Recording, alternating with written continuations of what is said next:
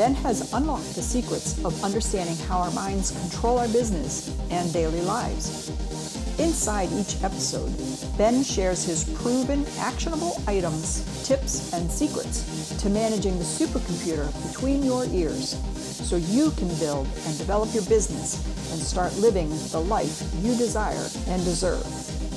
This is Practical Psychology for Business with Benjamin Halpern. Hi, and welcome to today's podcast. I'm going to talk about, I've talked about it before, but I want to talk about it today in a different way. The importance of celebrating and recognizing and appreciating your successes. It is so vital and important. Because remember, there are so many naysayers out there in your real life, in your virtual life, who are there to crush your success. In order for them to make themselves feel better, all they do is squash other people and say, nah, you're not successful.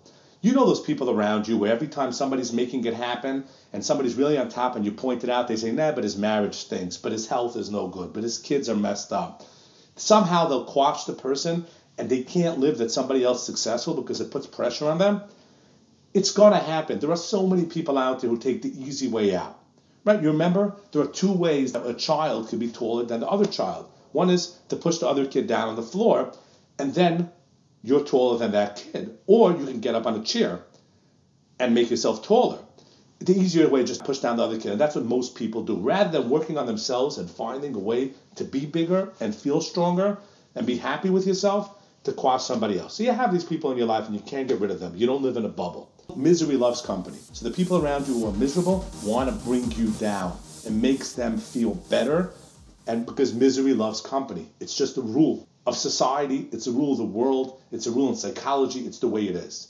So in order for you to simply balance things out, forget about get yourself revved up and excited. Just to balance, to keep things in balance against all the people, the naysayers in your life who knock things, you simply need to step up the game just to create that balance. So you need to start celebrating success, recognizing everything good you do. It's key. Right? In the Jewish tradition, we celebrate every single completion of a book, of a chapter, everything. We're always celebrating successes. It doesn't go through a week. There's somebody in the community where I live that if you celebrate any tractate, any book, anything. He throws you a whole party. He spends money because he believes in the power of these successes. You know, we're getting together to celebrate the finishing of the Talmud. 100,000 Jews get into the, big stadium in the New York area, and we simply celebrate what we achieve. And people that didn't do it just come to celebrate. Celebrating successes is a massive part of Jewish tradition because it's what keeps us going. That's why there's so much studying and books written in the Jewish tradition. No other religion close comes to the amount of books that have been written and the amount of studying that goes on. What, Talmud, and, and it's fascinating. It all is driven by the power of celebrating success. There's a big, big, big, big spotlight put on celebrating success. It's important for you to celebrate success in small things. It doesn't matter. We celebrate our day. We celebrate our hours. We celebrate everything we do. It's extremely, extremely important. And I urge you to do the same for you. Celebrate your successes at the end of every day. Celebrate at the end of a good call. Celebrate at the end of a good activity, a good behavior, a good action, a good gym session. It doesn't matter what.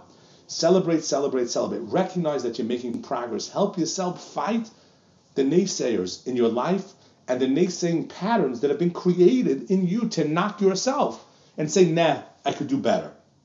You can't look at things like that.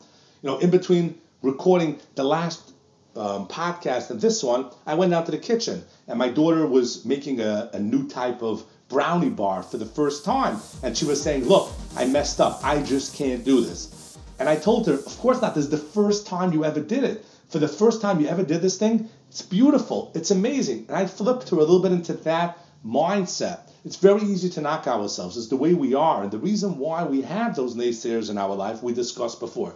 There are other reasons. But the bottom line is we can't allow ourselves to get affected and brought down by all these naysayers in our lives. We need to counterbalance it with positivity, with excitement, with happiness, with joy from celebrating success. Recognize everything good you do and don't stop forgetting about it. You're driving home from work. Think about all the great things you did today. Get up, think about all the great things you did yesterday. Think about what, I mean, you better prime that pump of celebrating success big time. Because if you keep on doing that, you're going to do what all the successful people do. And it works for them. They taunt all their successes all over the place. And the reason is not because they want to be big shots. It's because the more they recognize it, the more they send the message to their brain that they could do it. And they continue doing it. And they continue doing those behaviors and they go over and over and over and over again. Celebrate your successes and thrive and achieve the life you desire and we both know you truly deserve.